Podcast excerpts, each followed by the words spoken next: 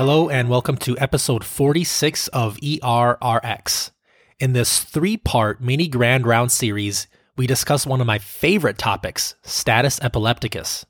In each episode, we'll focus on a specific phase of status treatment, focusing on the anti epileptic drugs used. Plus, we'll go a little deeper into how and why many of us are underdosing these agents, and how that can be a major disservice to our patients.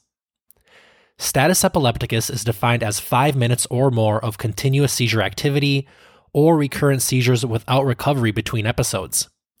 Approximately 50,000 to 150,000 Americans develop status each year. Mortality rates are very high. For generalized convulsive status, mortality ranges anywhere from 19 to 27%, and non convulsive status has an even higher mortality rate of up to 65% due in part to the fact that it may be more difficult to diagnose. Patients who develop refractory status epilepticus have about a 40% mortality rate. Refractory status is defined as a failure to break the seizure after both first and second line agents have been given. The treatment of status occurs in a continuum of phases, including emergent therapy, urgent therapy, and controlled therapy. Although we break these phases down into specific steps, Remember that in practice, these phases can and should happen almost simultaneously. In this episode, we'll focus on the initial emergent phase. In this phase, benzodiazepines, specifically lorazepam and midazolam, are the agents of choice. The Neurocritical Care Society guidelines published in 2012 and the American Epilepsy Society guidelines from 2016 highly recommend these agents. Remember that the doses and routes of these agents are very specific and should be committed to memory. If we have IV access, we prefer using lorazepam at a dose of 0.1 milligrams per kilogram with a max dose of 4 milligrams, which can be repeated once in 5 to 10 minutes if the patient is still seizing. Note that all of your patients weighing more than 40 kilograms should receive the maximum dose of IV lorazepam. Obtaining IV access in a seizing patient is difficult, and that's why IM midazolam is the preferred agent for patients without IV access. This is one reason that IM midazolam is found in many EMS status epilepticus treatment protocols. Here, midazolam is given at a dose of 0.2 milligrams per kilogram with a max dose of 10 milligrams. Note that any patient weighing more than 50 kilograms should receive the maximum dose. This should be almost all of your adult patients in status. Please note that it is preferred to give one adequate full dose rather than to give the total dose broken up into multiple smaller doses. Based on clinical trials, IV lorazepam and IM midazolam should terminate the seizure in about 50 to 65% of patients.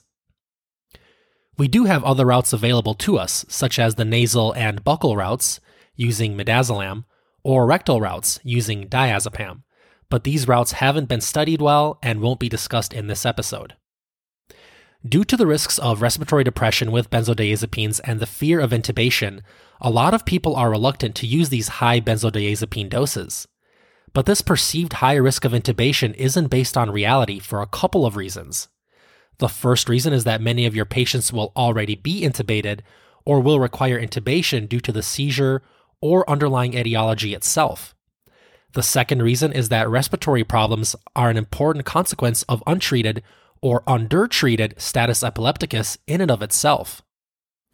For example, in the famous pre hospital trial published in the New England Journal of Medicine in 2011, the authors found that out of hospital complications, which included hypotension, cardiac dysrhythmia, and respiratory intervention, occurred more commonly in patients receiving placebo than those receiving lorazepam or diazepam at these higher doses.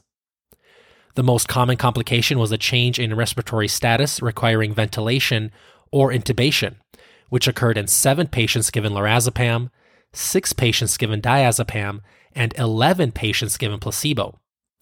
The authors concluded that respiratory complications associated with prolonged seizures may be more pronounced than those caused by IV lorazepam or diazepam. Despite this and other studies showing that these so called high doses of benzodiazepines are safe, we still have major intubatophobia. Credit to EMCrit for coining that term.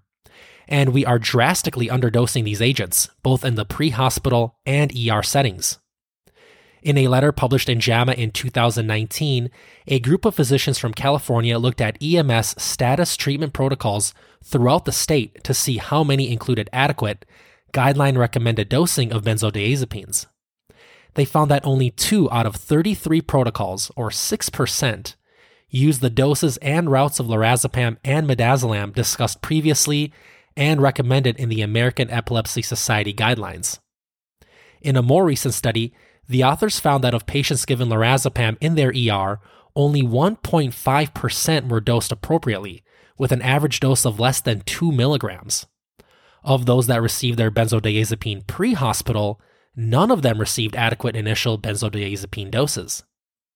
The reason, although we can't be sure, based on studies like this and my personal experiences in the ER setting, it's because providers are so reluctant to give higher doses of benzodiazepines, citing unfounded fears of intubation.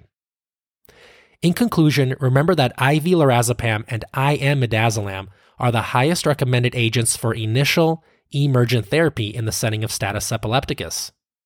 Also, we have to remember that patients in status require higher doses of benzodiazepines than we are used to giving. But giving lower doses may actually lead to higher rates of intubation given the inadequate treatment of the seizure itself. As always, thank you so much for your time. Tune in next week as we discuss second line, urgent therapy, and the underdosing of anti epileptic drugs in that setting as well.